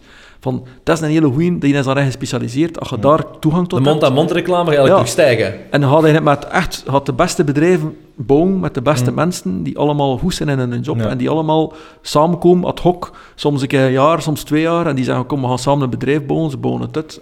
Dat, dat, dat, die En modellen dan zit je op die ik manier ook niet, eh, nou, dan denk ik voornamelijk op de meer intellectuele jobs, maar geen verschuiving ook naar het buitenland toe. Want in zekere mate, talent is niet zozeer, alhoewel in zekere mate wel, maar geografisch bepaald. Nee, nee, je maar heel veel... Nee, nee, het is ik Maar is dat positief voor Tuurlijk, de economie? waarom niet? Oké, ik weet het niet. Ik, weet die, ik heb er nog niet doorgedacht wat het tertiaire effect is, maar oké. ja. maar waarom zou hij moeten, allee, iemand die talent heeft, moeten gaan halen in, in, in België? Misschien, misschien zitten er talenten, andere talenten in andere landen. Ja, En tuurlijk. omgekeerd ook, ja, hè. nee, nee, misschien, maar dat is het punt. Misschien hebben Belgen wel talenten. Allee, we zijn heel goed bij in diplomatie en in, eh, het komt tot, eh, tot een oplossing eh, als het onmogelijk lijkt. Misschien zijn we wel talenten Ja. als manager om in bedrijven te gaan werken in het buitenland. Dus, Nee, nee, oké. maar de wereld gaat veel meer, denk ik, geïntegreerd worden en jobs gaan niet meer zo rond de kerktoren zitten. Gaat hij gewoon, allee, het is nu al trouwens zo, hè, de meeste Ja, Bedrijven. remote. Ja, ja. als je kijkt naar... Hey, Garsquare is opnieuw een voorbeeld. Ik denk dat er 30 nationaliteiten waren bij Garsquare in Leuven. 30. Mm. Want dat, als je 20 jaar geleden bedenken, hadden daar iemand die geen in België zag rondlopen in een bedrijf, was dat al een exotisch ding. Hè. Dan kijk ik er al een keer naar van wie is dat? En, En nu is dat normaal en die bedrijven, alle nationaliteiten lopen daar rond. En eh, verder bouwend op, laten we zeggen, dat we nog meer remote gaan, nog meer eh, ja, achter de computer werken, omdat veel meer jobs van eh, daaruit eh, georiënteerd gaan kunnen worden. Gelooft je hard in een soort van eh, VR, AR-model dat effectief onderdeel gaat worden van ons dagdagelijks leven? Ja, ja. Om ook verder te gaan op de trendvraag. Ja. Ja, dat denk, ik denk zo'n... Eh, eh, gelijk zie je nu de Apple de- Vision. eh, ja, leven in een virtuele eh, Met, wereld eh, met een virtuele pint. Nee, nee, geef me maar een, een echte pint of een echte Ja, maar je kunt wel virtueel in het café zitten en je pint thuis hebben. Ja, ja, dat wel, maar... Ik weet het niet. Nee, maar ik denk, wat, dat ik wel, een wat, ik wel, uitspraak wat ik wel uiteindelijk. geloof is, is, eh, is, is eigenlijk augmented reality. Dat je zegt, ah, ik moet aan een motor Eh, werken. de merge tussen. En, en ik ben bezig aan die motor en het moet daar Ja, ja, handleiding ja, kunnen ja. lezen. eh, of, of ik moet, je kunt zien hoe dat de computer mij kan helpen om het toch op te lossen Ga manueel. je er dan nog eens bij op? Maar Maar de ja, ik Microsoft HoloLens Ja. zit eigenlijk vrij. Da- daar geloof ik wel in. hè, In, in productieprocessen, in bedrijven enzovoort, Mm. absoluut. Maar of dat ik nu... Ja, ik weet het het niet. Alhoewel, alhoewel, ik weet het niet. Ik ben een oude vent, hè. sorry dat ik dat zeg. Maar misschien dat mijn kinderen dat wel gaan tof vinden. Dat ze in de kamer zitten en op het- eh, die helemaal in VR, dat ze op het strand in, in, in Ja, ik Copacabana denk mensen zitten met een spenderen vriendin. vandaag veel En- tijd achter hun scherm. En als dat gewoon iets interactiever kan zijn, dat achter hun scherm spenderen, er is een goed argument voor te maken. Ja, Dat maar moet dat, wel in de een, ja, basisredenering. maar moet dat wel in een ruimte, we weten, in de kamer hebt, dat je zegt, dat is mijn VR-kamer, en van boven naar beneden, Ja. alles, is- alles is VR, dus ik zit daar ja, ja. En, en ik klik rond en ik Oh, maar met je echt op het strand in Copacabana. hè. komt letterlijk volgende maand uit, hè, dus we zullen vrij snel zien of dat de Oh, ja, markt daarop ja. reageert of niet. Het zal wel een jaar of vijf duren. Ja, plus ook gewoon... eh, ey, je hebt toch een globalisering, hè. Mensen leren elkaar... Allee, je hebt- me- de meeste mensen hebben vrienden in het buitenland, wat Ja, dat ja, vroeger absoluut. eh, een uitzondering was. En vooral voor die, die toepassingen, dat Ja. gaat Maar het toffe is dat wij niet weten wat de toepassing gaat zijn. We Hm. kunnen er hierover vullen, maar eigenlijk weten we het niet, nee, omdat, exact, omdat het nog niet uitgevonden is. Want waarschijnlijk gaat het er inderdaad buiten verwachting Ja, zijn. er Ja. ergens een, een- dat is juist het coole eraan. Er gaat een creatieve gast zijn, of vrouw, die op een dag gaat Of wakker X, worden. of X. ja, dat kan ook, ja, uiteraard. Man, hè. En die gaat wakker worden en gaat zeggen, ik heb een fantastisch creatief idee. En de wereld gaat zeggen, great. En Ja, ja. dat madameke, meneer of die X, bij wijze van spreken, die gaat eh, de meest succesvolle eh, Bill Gates-achtige Ja, persoon worden Mm. van de 21 of 22e eeuw. En dat is wel cool, dat je... Mm. Die man gaat gewoon zijn brains nodig hebben. Dat Ja. zit hij niks nodig, gewoon zijn brains. En dat vind ik wel cool. En dat is de eerste keer in de geschiedenis van de mensheid dat dat kan. Hè. Want ervoor had altijd geld en macht en invloed nodig. Ja, maar dat- ik denk, ik innovatie is mega gedemocratiseerd. Hè. Iedereen kan er morgen mee starten, bij wijze van spreken. Of semi-letterlijk. Ja, ook vandaag nog uiteindelijk. Hè? Want als je de brain zit, heb je nog altijd de mensen nodig, of het netwerk, om dan eh, de macht en, de, en het geld... Ja, maar de toegankelijkheid is, ja, ja, dat is is veel, veel makkelijker. Ja, Hm, is oké. Nee, ehm, ja, misschien even eh, iets anders. En je hebt eh, een tijd terug, denk ik, eh, je boek daar geschreven, 50 lessen voor, voor nog iets? Ondernemers, ja. Voor ondernemers. Ehm, wat, wat is een beetje de, de korte analyse ervan? En niet zozeer eh, samenvattend, maar ik bedoel, wat zijn nog steeds zo de meest voor de hand liggende zaken die gewoon genegeerd worden? Of die eh, eh, mensen vergeten? Ja, de- er zijn er zoveel. Ehm, Ja, maar heb- het moet niet de beste zijn, hè, maar gewoon... eigenlijk, allee, de, de bela- de- de- voor de hand liggen is bijvoorbeeld cashflow. Hè. Cashflow. Dus Ja. in, in bedrijven, het dikwijls als je een bedrijf hebt, dan, dan komt je een boekhouder en zegt, ja, cijfers. En, en- en als je geen, geen cijfers of geen balans, of het dat Ja. niet had, of je kent dat niet, ja, dan is dat Chinees. Hè. Dan, wat is dat hier met een boekhouder, heeft mij iets. En dat is eigenlijk een simpel ding wat ik altijd doe in al de bedrijven. Dus ik zeg altijd in een bedrijf, ik wil die cijfers wel zien per kwartaal en zo. Maar wat ik vooral wil, is dat je de maandagmorgen aan uw secretares vraagt, of, of hij zelf, hoeveel geld staat er op de rekening? Dus ik moet niet accounts payable, niet de factuur, niet accounts receivable, geen een teut, Ja. niks, gewoon hoeveel geld. En je kijkt hoeveel geld en je stikt dat in een grafiekje in Excel. En de week erop, eh, weer, en dan weer erop. En, en dan zie je gewoon een curve. En die curve gaat ofwel naar boven. En als ze naar boven gaat, wil cash zeggen, ik genereer cash. En als ze naar beneden gaat, wil het zeggen dat je cash Ja. verliest. En dat wordt zo weinig gefocust dat mensen kijken naar een PNL, maar je kunt perfect rendabel zijn en toch Ja, ja, ja, cashtechnisch tuurlijk, met failliet gaan. En dus beheer van werkkapitaal is, is, is moeilijk om dat technisch te berekenen. Er wordt, wordt trouwens altijd fouten tegen gemaakt. Als ik dossiers zie en ze berekenen dan het werkkapitaal, het is 90% van de gevallen is het gewoon verkeerd. Ehm, maar, maar die maandagmorgen simpel grafiekje, dat, is, dat ligt nooit. Want alles, at the end of the day, alles in je bedrijf vloeit door cash. Ja. Eh, een factuur je uitstuurt, loon die je uitstelt voor de betaal, voordat hij aankoopt. Ultimately gaat het altijd in cash gegenereerd worden. Dus je gaat altijd, de cash gaat altijd in die grafiek ergens De terechtkomen. brandstof, hè, voilà. En eigenlijk zie je dan op een heel simpele manier kunnen zien hoe doe ik dat hier eigenlijk als bedrijf. En ehm, pas jij dat zelf ook eh, als strategie toe voor de investeringen dat je maakt? Want ik ga Ja, ervan uit dat uiteindelijk veel mensen ook groeikapitaal net ophalen en per definitie niet altijd cash positief zijn. Nee, maar dat is geen, allee, op zich is het geen probleem, zolang dat je het maar beseft. Oké, en je wilt gewoon zeggen dat het besef eigenlijk te weinig Ja. heeft. Awareness. En dat is nog gaat- meer gaat basis. zo- hè, je hebt, en hebt ook dikwijls van die... Ik kan nu... Allee, als je mij een PNL en een balans geeft, ga ik die kunnen veranderen. Ik ga boeking doen. Dat gaat exact correct zijn, maar het gaat er Ja. helemaal anders uitzien. Ja. Dus eigenlijk wat ik maar wil zeggen, dat als je een beetje financieel handig zit, kun je hocus pocus Ja, doen kun je de over touch die- met de reality een Voilà, beetje... terwijl, verder- dus je kunt, je kunt perfect een CFO hebben die met cijfers afkomt en ziet er hoe goed dat is.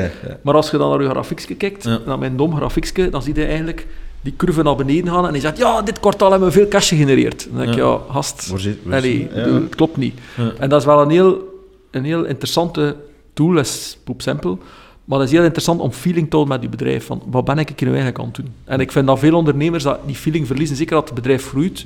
Het bedrijf groeit, moet investeren in dat, dat, dat, dat, dat. En ze beginnen geld uit te geven en ze geven veel sneller geld uit dan dat ze eigenlijk zouden mogen, maar ze hebben het eigenlijk niet door. Hm. En tegen als ze het dan doorhebben, eh, omdat dan een boekhouder zes maanden later komt, ja, het is niet zo goed, ja, dan is het dikwijls al te laat, eh, omdat ze te veel geld uitgegeven hebben. En dus geld uitgeven, allee, als je een rendement haalt van 10%, dat is al stevig, hè, Mm. dan wil zeggen dat iedere dollar of iedere euro dat je uitgeeft, dat je de eerste 10 moet verdienen om die euro dat je uitgegeven hebt terug te verdienen. Mensen staan daar niet bij stil.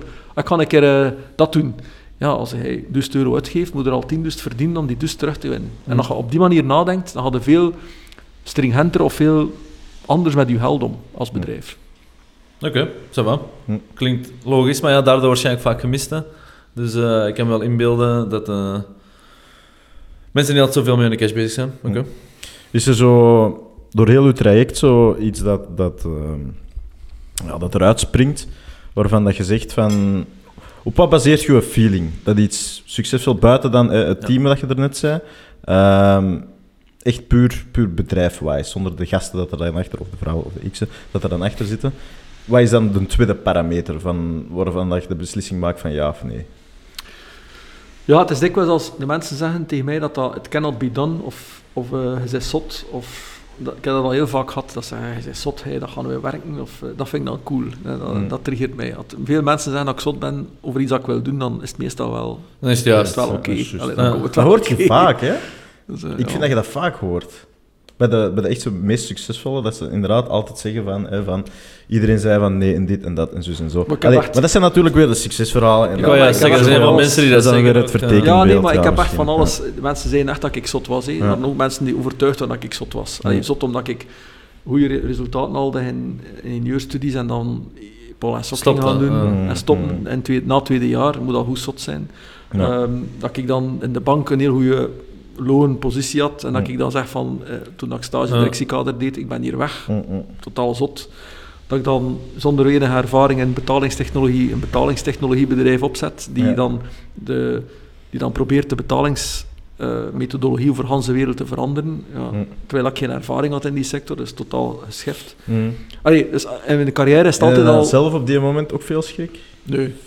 Ge- Geen twijfels? Maar nee, want je kunt, je kunt mislukken en dan, oké, dan mislukt het. En dat is. Je moet natuurlijk zorgen dat je niet je hond en je vrouw en je huis niet een pand hebt. ja, je moet geen zotte ding doen. Maar the end of the day, mensen staan er ook niet bij stil. Elke, elke ervaring is een ervaring. En dus ook een ja. negatieve ervaring kan positieve Ja, gevolgen hebben. uit de fouten. ja. En ja, iemand die dan mislukt. Ik zeg dikwijls aan mensen, ja, ga ondernemer en wat zou ik doen? Ik zeg, probeer dat. Oké, doe het op een goede manier. Zorg dat je alle toeters en bellen bekijkt. En er is risico aan verbonden. Er is altijd risico aan verbonden. Mocht perfecte businessplan je kunt altijd risico. Hangt af Mm. van derde factoren. Mm. Maar als het niet lukt, heb je toch tenminste iets geleerd. Heb veel geleerd. En Mm. sommige mensen die dat twee, drie jaar doen, een start-up opzetten en die mislukken, ja, je moet dat niet zien als een failure. Die mensen zijn heel waardevol voor bedrijven. Maar als die dan opgepikt worden door een bedrijf, dat zijn die, dikwijls degenen die zeggen, maar dat en dat, dat werkt niet, en dat weet ik, en dat. En dus de Mm. toegevoegde waarde van zoiets Ik heb is... dat gedaan, dat gaan we niet doen. Nee, voilà. Nee, maar dat is... Dus, dus je mocht dat niet zien als een mislukking. Eh, je moet natuurlijk geen zotte ding doen en, en je, huis en pand geven en, en lening nagaan, moet die met niet persoonlijke worden. Ja, je maar- moet, je moet realistisch blijven, maar, Mm, mm. maar je moet er wel voor gaan. Oké, cool. Ja, ehm pam, misschien gewoon open vraag van, wat, wat houdt u vandaag de dag een beetje bezig eh, met smartphone of met trends die je ziet? En niet per se de trendvraag op zich, maar ik bedoel, wat zijn dingen die gewoon bij uzelf spelen? Maar heel specifiek ook weer bedrijfsgeoriënteerd, hè? Dingen die bij mezelf spelen. Ehm, ja, zo de... de what's next? What's the next wave? Eh, je bedoelt na AI dan, of hoe dat... Nee, nee, gewoon... Allee, Ja, of... toen dat ik Wave met ook. Clear to Pay begonnen ben, was ja, de wave was payments. Hè. Het idee was payments, payments gaat ver- de paymentswereld gaat veranderen. Hè. En, dus, eh, en dat is dan, allee, na 2014 hebben we dan, de volgende stap was eigenlijk de accountingswereld gaat veranderen. En, eigenlijk, en een aantal bedrijven, Unified Post is er een van, Bright Analytics, Serverfin, hebben in die bedrijven geïnvesteerd. De next wave binnen 10 jaar gaat accounting zijn. Accounting gaat, gaat geautomatiseerd worden. En de vraag is nu, wat, wat is de next wave? Facturen van de boekhouder zijn toch nog goed hoog. Ja, en wel, de next wave, ik denk dat dat HR gaat zijn. Dus En wat een- gaat daar veranderen? Dus systeem, omdat er... Een beetje met dat freelance gebeuren dan ook, of? Ja, nee, ik geef een, vo- hij is een werknemer. Hè. Je gaat naar je werkgever, eh, eh, met gesolliciteerd, je mag beginnen. De, de hoeveelheid papierwerk dat hij moet ingeven, dat is gewoon absurd. Gewoon admin. Ja, admin, admin eh, groepsverzekering, eh, hospitalisatieverzekering, ah, dat moet overgezet worden. Ah ja, we hebben dat niet, ah, een papiertje hier, papiertje daar, ah, sociaal secretariaat. Ah, shit, een ander zeker sociaal secretariaat. Ah, Hans, uw, uw evaluaties van vroeger. Niemand heeft die. Hans, uw verloop van uw loon, hoe dat, dat geëvolueerd is. Niemand heeft u. Stokopties dat je daar gehad hebt. Die niemand heeft die.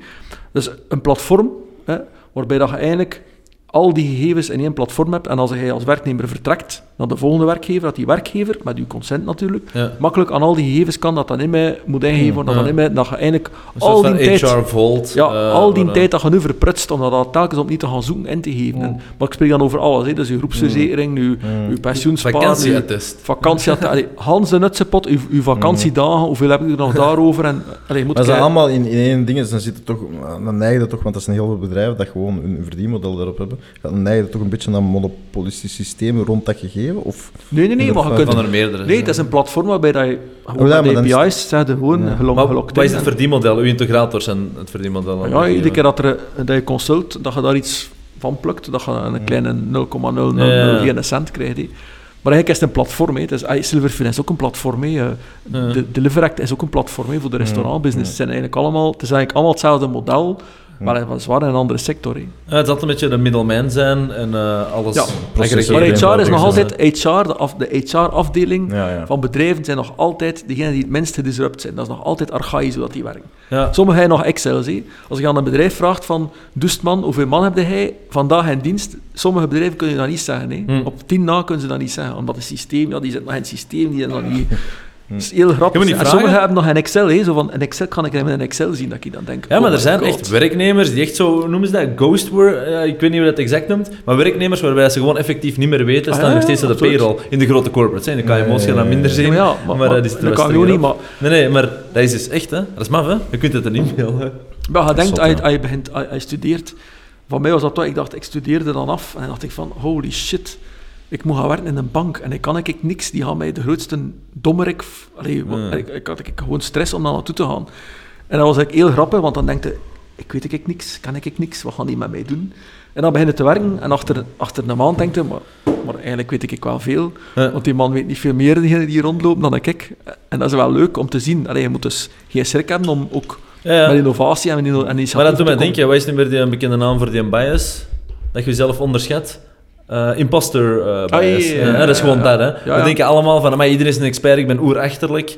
Maar uiteindelijk merk je wel, het valt wel mee. Allee, er zijn zeker wel verschillen. Dus als je de moeite doet, als, als je een keer op, op iets drie maand echt studeert en Ja. leest alles over een bepaald onderwerp, zijn hij meer expert dan sommige experts. Ik heb gelezen dat als je in general je twee jaar focust op iets, dan hoort, behoort je tot de top die- 3% van die sector. Absoluut. Eh, soms zelfs top 1% afhankelijk Absoluut. van hoe dat je dingen merged. Maar dat is heel, en da- daar geloof ik ook wel in, ah, misschien nog een trend die ik zelf vind, eh, is die lifelong learning, alhoewel dat we dat allemaal wel toepassen, maar dat gaat meer en meer ook van Ja, ja, toepassing dat is- zijn. dat is- dat Omdat dingen zo snel evolueren en ik denk ook gewoon om je eigen concurrentieel voordeel te behouden in de competitieve markt die speelt. Want als we meer en meer naar freelance gaan, gaan mensen nog wel harder worden afgerekend op hun talent. Hè? En sommige ja, mensen zijn daar absoluut. niet klaar voor. Hè? Sommige mensen vinden het bangelijk dat 70% van hun tijd minder productief is ingevuld, omdat dat gewoon anders super ik dat, ik complex had is. dat beschreven in mijn boek. Hè, met, eh, het zat een hoofdstukje in over Michael Schumacher. Ja? Omdat, eh, en, toen ik aan de universiteit zat, eh, ik was heel goed in Excel. Excel. Mhm.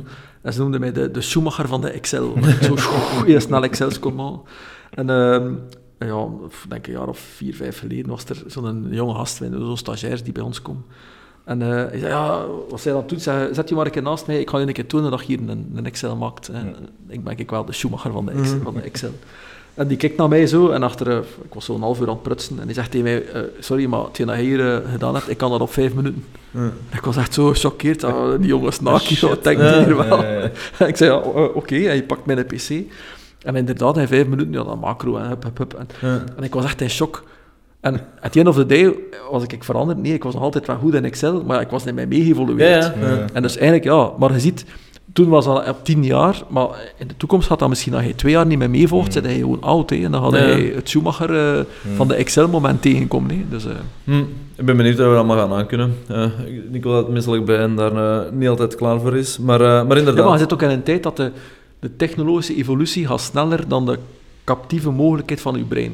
Ja, maar ik vind dat wel een probleem, want ik, ik denk wel na een tijd gaan we ook heel veel decision-making outsourcen, omdat we het niet meer snappen. Hè. De, de trend van AI, goed, omdat het kan faciliteren en ondersteunen in decision-making, Ja, ja, ja, ja. maar zodra dat we echt niet meer zo slim zijn, dus geeft dat nog 15 jaar dat we er te veel op beginnen vertrouwen, snappen niet meer welke mechanismen dat erachter zitten, dat is nu soms al complex, waardoor dat we ook niet echt niet meer het eindoordeel of de beslissing zelf van AI in vraag gaan stellen en er gewoon niet mee gaan absoluut, gaan. Absoluut. En daar zit ook wel een Maar ook, gevaar maar in, ook eh. een, een, risico, een groot risico, denk ik, op de toekomst is, is, is een sociaal conflict. Hè? Want wat je eigenlijk ziet, is dat ja, je hebt eigenlijk een samenleving waarin dat, dat de, de mensen die het kunnen, ja, die gaan blijven kunnen en die gaan goed hun kost verdienen. Ja, en er gaan er een heel deel uitvallen. En dan is de vraag, wat gaat je doen met die mensen die eruit wel, vallen? die, dat heb ik al heel vaak gezegd, hè. Vaak vraag je wel meer als Kunnen we wat dan politiek. terug naar de hand, hand, handarbeid? Ehm, maar het ding is, het antwoord daar is ten eerste, Of dat zal wel de, straat, meevallen. de straten opkuisen en de bossen. Ja, maar dat zal wel meevallen. Ook bijvoorbeeld, hè, de, de, zoals je ook ziet bijvoorbeeld met pakjesdiensten en zo. hè. Ik er- op de een of andere manier blijft er altijd wel een relevantie van, eh, van volumewerking en meer repetitief werk. Alhoewel dat eerst eens wat wegvalt. En het tweede argument altijd volgt is, ja, maar er gaan, er gaan een pittige stijging zijn in sociale beroepen. Ehm, dat kan allemaal goed zijn, hè, door verouderingen, veel meer hulp en zorg, et cetera. Maar het probleem daarmee is, denk ik, dat je op een bepaald moment je economisch systeem anders gaat moeten oriënteren. Want het gaat Ja, toch niet voldoende zijn om genoeg op te brengen Exact. voor ja, gewoon een standaard ding doen. En per definitie, volgens mij als technologie, als je dat doortrekt, gaat of het economisch systeem volledig moeten veranderen, of gaat je in die middenmoot van economisch systeemverandering zitten en toch een soort van basisloonprincipe Ja, ja. Oh gaan bereiken. Ofwel gaan ze het sociaal model aanpassen, ofwel gaat het niet lukken en gaan we een sociale revolutie krijgen. hè. Dat is, de kans is groot, denk ik, dat we tussen de 20 tot 50 jaar echt zo'n sociale revolutie krijgen, waar dat de mensen op straat gaan komen en zeggen, ja, ik verdien niet meer genoeg, of ik heb, ben werkloos en kan mijn kinderen niet meer de toekomst geven, en die gaan dat niet pieken. Ja, maar het probleem is dat ik denk dat we daar niet direct een antwoord gaan klaar voor hebben, want we gaan weer typisch, allee, eh, denk volgens alle overheden, denken niet meer taxatie van de sterkste schouwers, et cetera, maar dat gaat niet de oplossing bieden voor de shift die gaat nodig zijn voor dat systeem. Nee, omdat, net omdat het feit gaat in die bedrijven zitten waar dat je maar 10 man gaat hebben die wel. werken. Misschien opvolgvragen om het testbaar te maken. Ehm, ah ja, tenzij het onderwerp u te hard verveelt, maar ik vind het wel interessant. We hadden over laatst in België de lijzen die ehm zelfscankassa's hadden. In Brussel was het heel specifiek, die belast werden. Ik weet niet of je dat hebt ge- Ja. gezien. Ik vind dat heel interessant, want de machine belasten op basis van Ja. productiviteit die vervangen wordt, daar is een argument voor te maken. Langs de andere kant, dat is gewoon ook een goede business decision. Ik weet niet of dat we dat altijd direct moeten teruglinken aan, ah, oké, we gaan nu menselijk kapitaal minder hebben, dus dat moet op de Ja, een of andere manier stopt het dan ook? Hè? belast worden. Ja, dat dus is... we zijn natuurlijk Belgen en Belgen zijn eh, meester in het vinden van belasting. Dus, Ja, ja. eh, dus gaan wel belasting uitvinden. Maar de, vraag, is, maar de vraag is eigenlijk, is, is, is een maatschappij beter af met eh, alles, alle initiatief weg te belasten? Of zou ze niet beter gewoon zorgen dat de koek groter wordt en dat ze dan, Mm. door, doordat de koek groter Ja, is, dat ze op die manier... Voilà, dat ze op die manier meer toegevoegde waarde kunnen creëren. En Mm. helaas, onze politiekers hebben dikwijls de neiging om nogal op korte termijn eh, Mm. gefocust te zijn op de volgende verkiezing. Nee. Ja, nee, nee, maar dat is zo. Maar ja, in dat verhaal zou dan hetzelfde met iedereen dat AI gebruikt. En de programmeur en die een designer dat wordt, wordt, wordt uitgesloten. Maar dat eigenlijk belasting gaat betalen op het gebruik van AI. Ja, maar op een bepaald moment gaan we wel ergens een verdienmodel moeten vinden op zoiets om een basisloonachtige toestanden mogelijk te maken. Maar ik denk enkel dan de enkele bedrijven of eh, working force te gaan belasten dan die heel de maatschappij Nee, dat is zeker geen oplossing. Dat gaan we dat vandaag ook niet, Ja. niet vinden. zijn interessante, Maar ik vind- interessante... ja, het belasten van automatisatie is iets. Ik weet alleen niet wat ik ervan vind. Allee, ik vind het niet goed, maar dat is ook ja, kortzichtig. ook daar België, een wettelijk kader daar rond creëren, gaat ook eh, even duren. Ja, Het eerst kapot zijn en dan gaan we het proberen moeten oplossen in plaats van het preventief aan te pakken. Maar als je kijkt historisch, er is altijd... De beste periodes in de mensheid is altijd na een revolutie of na, Ja. na, Mm. na, na een crash geweest. Hè. Dus Mm. Top, we zijn er aan enzovoort, toe werken, dus, het is kwestie van even Ja, maar ja, als dat nog 20 tot 50 jaar duurt, dan gaan Ja. wij juist de slechtste dingen hebben. Ja, maar er komt toch wel een andere revolutie daarvoor waarschijnlijk. Dus, eh, Ineens drie. Ja, ja, maar dat is een pittige revolutie. Nee, goed. Eh, ja, ik ben even aan iets aan het denken, maar ik kom niet direct iets snel. Eh, ja, ik was er juist. Ehm, even terug naar...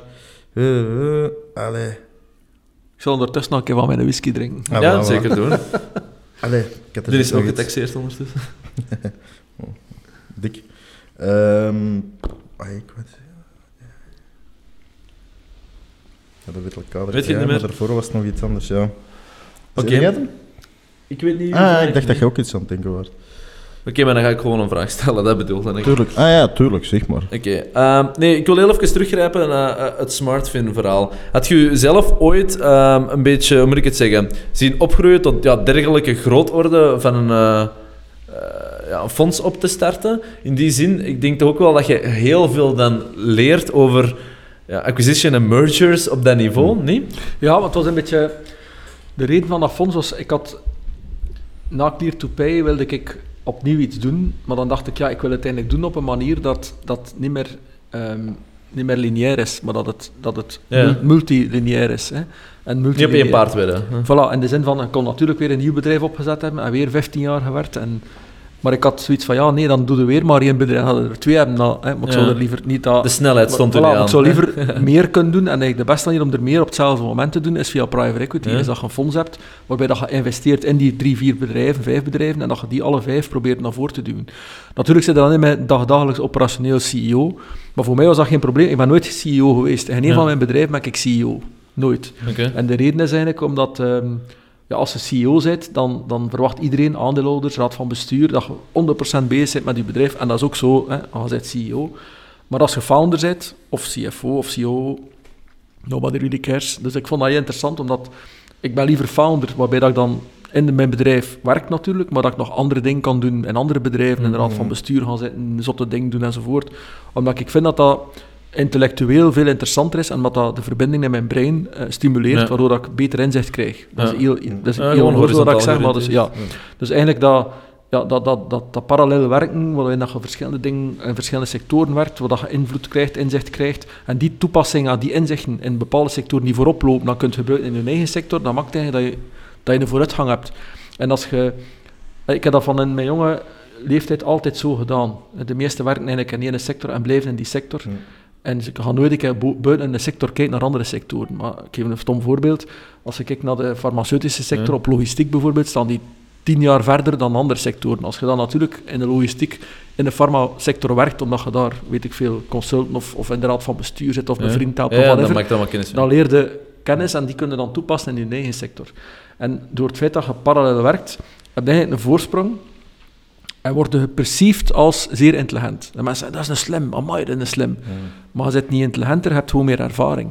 En mensen, dat is heel raar, maar mensen ehm, gaan dikwijls ervaring verwarren met intelligentie.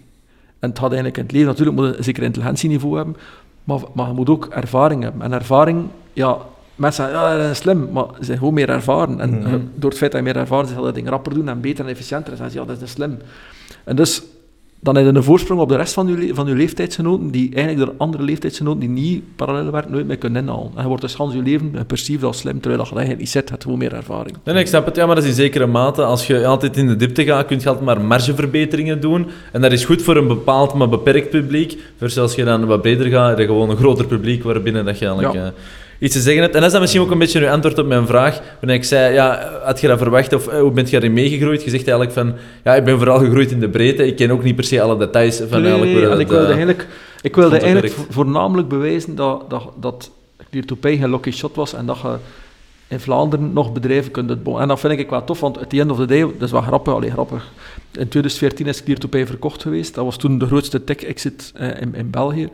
De grootste tech-exit na Clear to Pay is is Silverfin geworden. Ja. Dat is eigenlijk een bedrijf dat we Mm. dan in 2014 Ja. opgezet hebben, samen mee opgezet. En wat is dat? Dus, Want eh Clear to Pay was iets van een 300... ja, 375, denk ik. eh, En en Silverfin? Silverfin was ook 350 of 340 Ja, miljoen. ja. Dus eigenlijk, maar ja, dat gaat er niet over dat geld op zich, maar het is gewoon tof. Terwijl dat in de periode van Silverfin was tech nog nooit zo belangrijk geweest. Dus eigenlijk, Ja. dat toont ook aan, denk ik, voor een stuk, dat eh clear to pay dat dat niet zo evident was. Zo. En Nee, die- nee, maar je in die inflatie van de euro ook doorrekent, is het eigenlijk Ja. undersold. in, in die tijd een technologie... Maar dat toont ook aan dat dat niet zo evident is. Mensen denken, kan ik er een bedrijf opzetten en ik ga dat dan verkopen Mm. voor een paar honderd miljoen. Ja, ik denk dat veel mensen daar wel starten, maar die hebben de realiteit een beetje In tegenvalt. de laatste, ik zeg, in de laatste tien jaar hè, het Clear to Pay gehad, het dan Silverfin, het een aantal andere kleinere, maar echt grote bedrijven die voor boven de 300, 400 miljoen verkocht worden in België. Ja, niet. vandaag. Allee, ik bedoel, het is een beetje een valuation, hè? niet verkocht. Hè? maar- Maar, nee, maar het is weer de minderheid. Hè? Dat, ik bedoel, Exact, het zijn, natuurlijk wel, maar het zijn er geen... eh allee, En je kunt ook op één of twee handen tellen. Voilà, gaat er Eh. geen, er geen 20 vinden. nee. Oké, is er de grote volgende die je ziet? De grote Specifiek, hè, het bedrijf. Ja, echt, dat je zegt dat. Dat gaat ook als dat morgen verkocht wordt, allee, of, eh, eh, dat gaat minstens voor het- 400 miljoen verkocht worden. eh, Bright Analytics. Ja? Daar wil ik nog wel een pint op, op. Of een En- fles whisky. Dan. Ja, als dat effectief 400 miljoen verkocht wordt, dan zit je ons nu in het zak met enkel een fles whisky te hebben. Eh, dus, en waarom? Wat, wat is er dan specifiek wat je eraan directeert? dat, is een, dat, is een- dat is ook een bedrijf die rapportering doet voor eh, KMO's. Dus eigenlijk wat dat die doen is, ehm, als je een budget maakt en hebt dan je boekhouding, de link tussen budget en boekhouding, maar heel, eh, heel Hmm. duidelijk via grafieken en, en, en data enzovoort. En ook dat je, als je dan je budget hebt en je hebt de realiteit, en je ziet dat je realiteit afwijkt, dan kun je erop klikken. En dan klikt de software door tot op de factuur waar dat die ook zit ter wereld. Hmm. Dus dat, is, dat, is heel, dat is echt wel cool. Hè. Ja. En dat is een, allee, die zijn niet zo groot vandaan, eigenlijk die 10, 10 12 miljoen omzet doen. Allee, in de SaaS, dat is niet, niet klein. Eh, dat zijn drie, drie West-Vlaamse gasten. Eh, briljante kerels. Die software is echt top. Echt top. Eh, ik heb al veel software gezien, maar dat is echt geschreven op een... En ze zijn nu, zijn nu bezig en ze beginnen meer en meer... Ja. Allee, maar dat is echt een bedrijf met heel veel potentieel. Ja. Vlaams bedrijf. Niemand kent dat, maar Oké. Dus binnen 10 jaar 400. het zal geen tien jaar duren. Minder? Ja, Ik denk vijf jaar. vijf Ja, jaar. Oké, spannend. Ja, nee, maar ik bedoel... eh, Ja, Binnen vijf jaar spreken we nog eens. eh, ik, koop, ik koop mee. Ja, oké. Goed. Geen verdere vragen? Nee, ja, nee, dat was Voor een nu vraag eh, mijn hoofd had. Ehm alright, Jurgen. Super interessant. De tijd is weer al eh, mooi voorbijgevlogen. Ehm ja, ik zou zeggen veel succes nog met, Ja, dankjewel. met, eh, met de smartphone. En bedankt voor de whisky, want hij is... is Ja, voilà. Ik heb Zeker er al aan te eh, iets aan, toegevoegd. Nee, dank u. Veel succes nog en eh, misschien tot later. Ja, Alright. dankjewel. Bye.